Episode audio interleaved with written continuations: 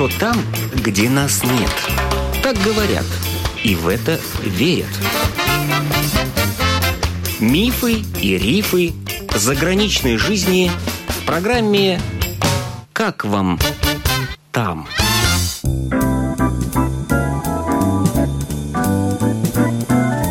Добрый день! С вами автор программы Галина Грейдена. Рижанка Светлана Белова 8 лет прожила в Англии, в городе Лидс. Недавно вернулась в Латвию. Здесь ее дочка пошла в первый класс, а в Англии она начала ходить в школу с 4 лет.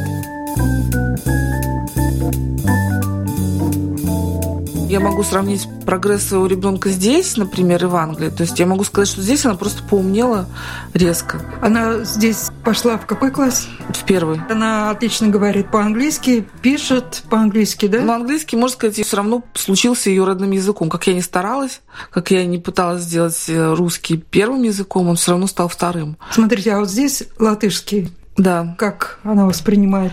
Вы знаете, я изначально ехала с очень такими плохими ожиданиями. Особенно меня все пугали по поводу того, что вот билингвальная система, русский закончился, вообще что ты будешь делать? Латышского вы не знаете. Поскольку у меня была очень сильная мотивация другого порядка, то это я рассматривала как такой, возможно, неприятный побочный эффект, с которым мне как-то придется там справляться, ну так или иначе. Но все оказалось гораздо лучше, на самом деле, чем я ожидала. Я не настраивала дочку по поводу русский, латыши. То есть она хорошо понимает, что она в Латвии. Она хорошо понимает, что здесь государственный язык латышский, что она должна знать латышский. То есть я с ней не обсуждала тему, хорошо это или плохо. Я не объясняла ей, как это было раньше. То есть я не хочу ей давать почву для того, чтобы она усомнилась в том, что это правильно. Я на самом деле не знаю, правильно это или нет, но я не хочу, чтобы у ребенка были по этому поводу какие-то терзания. Поэтому она приехала совершенно с чистого листа, без никаких особенных ожиданий, с пониманием того, что ей надо учить латышский. И она начала его, естественно, ну, с нуля учить, очень даже, знаете, с большим энтузиазмом. Она хорошо справляется, и я заметила, что на латышский знает уже сейчас, наверное, даже лучше многих тех, кто здесь жил и родился. Ей даже немножко проще, потому что она хорошо знает латиницу уже, зная английский. И говорят, что если ты знаешь два языка, то все остальные следующие языки учатся гораздо быстрее. Mm-hmm. Поэтому вот на ее примере я вижу, что так оно и есть. Поэтому вот все как-то совсем в реальности оказывается часто не так, как мы ожидаем. Решили уехать, и муж во что же был за? Нет. никто вообще не был за, никто вообще не ожидал этого на самом деле. У меня просто была первая попытка в 2015 году, когда я приехала сюда на лето. Я прожила просто шикарных полтора месяца. Здесь мне было настолько хорошо, комфортно, уютно, прекрасно, чудесно. Я думаю, боже, что я делаю в Англии? Ну почему я там? Ну зачем вообще? Вот я там нахожусь, правда. И хотя у меня не было тоже понимания, вот что я буду делать, когда я вернусь, потому что я же как-то всегда была в бизнесе. Бизнес был с 16-летней историей, то есть как-то все было налажено налажено. Там уже в это время наладилось. Опять все начинается с нуля, как бы в Риге мне как-то было немножко вообще не по себе. Но я решила, что я уеду, я решила там определенные сделать изменения в своем бизнесе и уехать. Но у меня не получилось. Я решила, что это знак, наверное. Наверное, не надо мне пытаться, наверное, надо оставаться.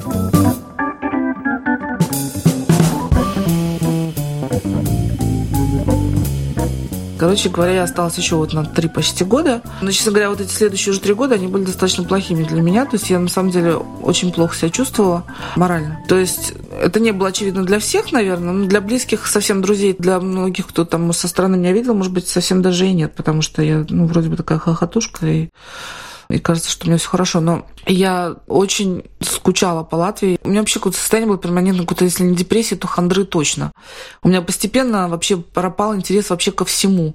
То есть мне перестало хотеться вообще выходить из дома. Меня бесило и раздражало практически вообще все. И иммигранты из третьих стран, и там определенный момент культуры, и даже вот, что говорю, эстетика. Стыдно сказать, я неделями там не мыла голову, я просто зачесывала волосы в какой-то тупой хвост, и в джинсах там, и без каблуков, потому что меня никто не видит сейчас, но я здесь привыкла всегда быть, ну, в хорошей такой форме, всегда с мейкапом, всегда с хорошей стрижкой, всегда со свежевымытыми волосами, всегда хорошо одетая, ну, на каблуках сейчас, может быть, уже меньше, но раньше я всегда это как-то так вот у меня было. Ну, я достаточно женственно выглядела.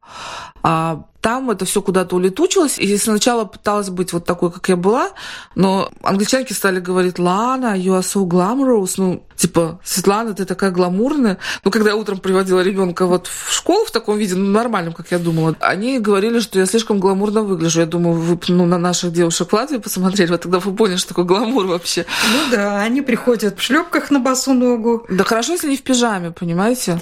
Хорошо, если не в пижаме, серьезно. Потому что про то, что они даже не причесываются, я вообще молчу, да, как можно встать, вот просто собрать волосы в пучок без щетки, просто руками. Вот как это выглядит? Просто собрал волосы, резинкой их затянул, они торчат там во все стороны, и это совершенно нормально, никто на тебя косо не посмотрит. И в каких-нибудь там, да, стоптанных там, я не знаю, люгах летом, кстати, или в сланцах зимой, что тоже очень удивительно. Манера одеваться англичан на меня как бы равнодушно не оставляет до сих пор. И, короче говоря, то есть, да, я перестала следить за собой, потому что я поняла, что смысла в этом нету. Как бы никому моя вот эта вот там красота, она не нужна. Даже более того, я как-то выделяюсь в какую-то не лучшую сторону. Как-то я выгляжу нелепо.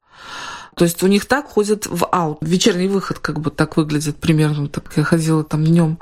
И я стала ходить так же, как и они, вот в этих каких-то там, не знаю, в кроссовках, джинсах. Перестала краситься, как-то перестала все это вот как-то, ну, быть нужным и интересным.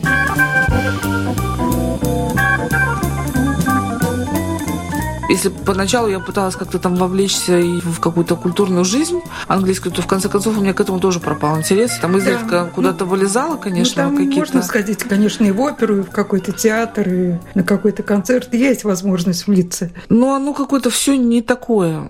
не знаю, как это объяснить. То есть вот кто не был, тот не поймет. Например, я Купила билеты на концерт одного джазового пианиста, известного из, э, из США. И слушайте, каково же было мое удивление, когда прихожу на этот концерт, прихожу в какую-то старющую, какую-то не то церковь, не то я даже не помню, что это вообще за помещение было. Ну, что-то такое совершенно вообще никакое, непотребное, с вообще ремонтом, может быть, 40-летней давности.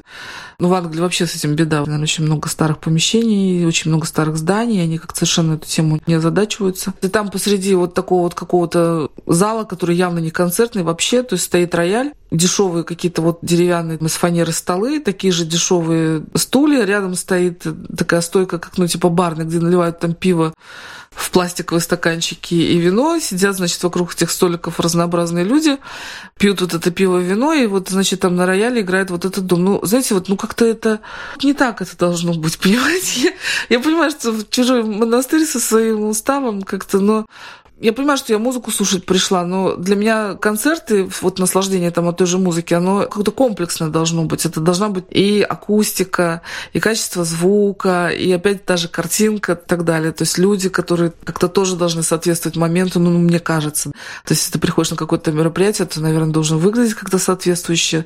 А они выглядели точно так же, как они выглядели в, там, в супермаркетах, или вот хорошо, что не в пижамах, короче говоря. И у меня было такое странное, вообще какое-то очень смешанное чувство, чувство по поводу этого концерта. Пианист виртуозный, шикарный.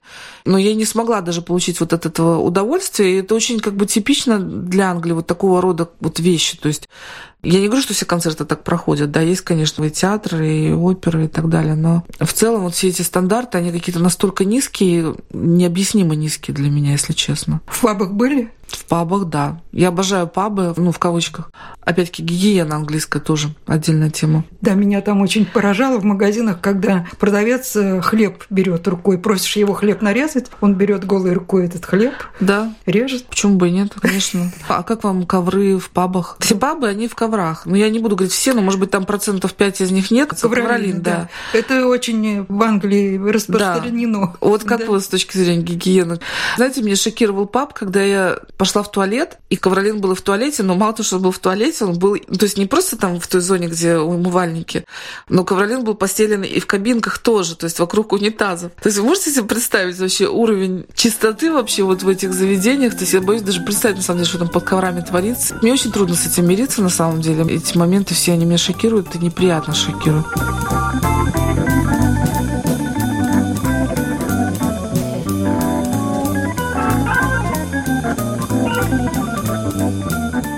Скажу, я год не могла вывести в шею ребенка. Не потому, что я не могла их вывести, я их выводила, но через неделю она приходила снова в овшах. Это английской школе? Да, да. У меня шок был, потому что я вообще в шее до этого не видела даже никогда. То есть у меня было вообще такое омерзительное чувство, когда мне пришлось с этим сталкиваться, умывать ей голову, чувствовать эти волосы. И я молчала какое-то долгое время, а потом в какой-то момент не выдержала и пришла... То есть моя дочке подружка, и вот ее мама, она приятельница, да, и я ей говорю, Клэр, знаешь, не знаю, как сказать, в общем, я там мялась, мялась. Так как же сказать, и Клэр, ты знаешь, я нашла у Алисы в шее, и, в общем, надо с этим что-то делать, потому что они же дружат. Наверное, у твоей дочки тоже они есть, и надо проверять. И, короче, в общем, я там целую речь разразилась, чувствую, стою прям краснею, там вся бледнее. Чувствую ужасно неловко себя, а она на меня смотрит таким странным взглядом. И потом после этого говорит, ладно, что ты так вообще реагируешь странно? Она говорит, это же все очень просто. Ты бери гребешок, просто вычеши ей волосы, и все, ничего не будет. Я говорю, да как это ничего не будет? Я говорю, там же целый комплекс мер нужно предпринимать, чтобы их вылечить. То есть мало того, что я, если у нее вылечу их, так надо надо, чтобы одновременно там весь класс, вся школа это сделала. Она говорит, ой, перестань, это нормальное детское дело. Я поняла, что я их никогда не вылечу, если я только отсюда не уеду. Это было тоже один такой из моментов, когда я поняла, что если, если хочу их вылечить, мне надо просто бежать отсюда.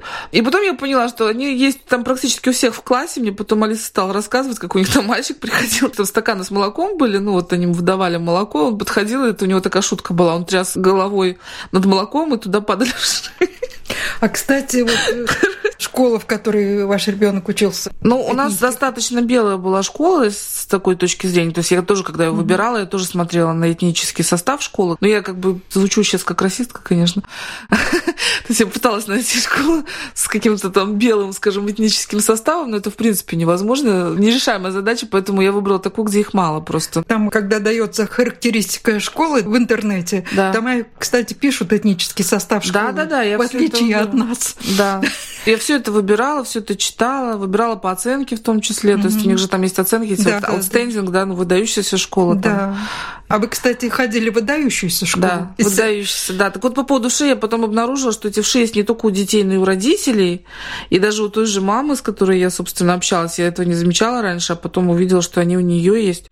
Понимаете, и это человек, который работает бизнес-девелопмент менеджером, это не какой-то там низший слой населения, от кого можно было бы ожидать подобных вещей. И это совершенно нормально. Кстати говоря, когда я об этом говорю там на форумах каких-то, многие говорят, да где ты жила, да ты, наверное, в каком-то там, не знаю, в страшном каком-то районе, но вот нет. Я в хорошем районе... могу свидетельствовать, что это один из лучших районов города. Да. И... Дорогих причем. Да, и дорогих. И поэтому, да. когда я поняла, что это реально просто стандарты жизни английской, меня это, конечно, в очередной раз шокировало. Детские сады, там, когда ребенок захочет спать, он где-то на коврике в уголочке приляжет. Не коврик, там лежат такие маты резиновые, как у нас на нету, физкультуре. Где-то маты, а вот мы ходили в детские А у вас даже коврики? У нас никаких матов и ковриков не было. Просто ребенок где-то свалится там. Там и спит, да. Где свалится, там и спит а если повезет? Причем э, они же обувь не переодевают. да, как пришли с грязной обувью, так ходят в детском садике. Ну, хочет ребенок поспать там где-то. Упал, заснул, Даже около двери. Прикорнул, ну и спи. Если повезло с воспитательницей, то она его каким-нибудь там грязным пледиком накроет. Как бы не повезло, то ну, и не накроет даже. Не накроет. А потом, знаете, у меня подруга так случилось, находясь там в поиске работы, высококвалифицированный специалист на самом деле, но на какое-то время ей пришлось там пройти через вот эти все моменты. То есть она устроилась уборщицей в детский сад. И она там проработала всего несколько дней, у нее вообще тоже был шок, что она оттуда ушла и сказала, ноги мы там больше не будет. Она просто увидела, как это все делается, она рассказала, там моет посуду. То есть наливается целая раковина воды, закупоривается этими пробками, туда пухается ферри, так, чтобы была пена, туда кидается вся посуда грязная совершенно. Тряпочкой там все это смывается, не прополаскивается, не вытирается. И потом вот в таком виде детей вот этим всем кормят.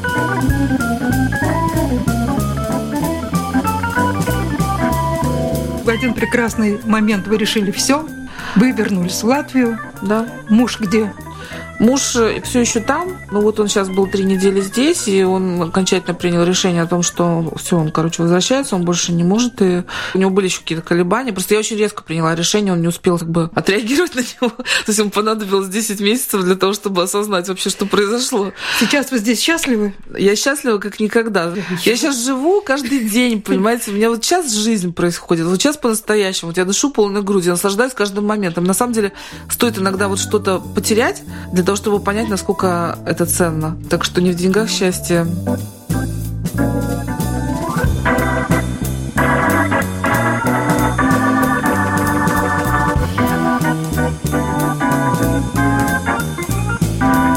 Светлана Белова организовала Facebook-сообщество «Реэмигранты в Латвии».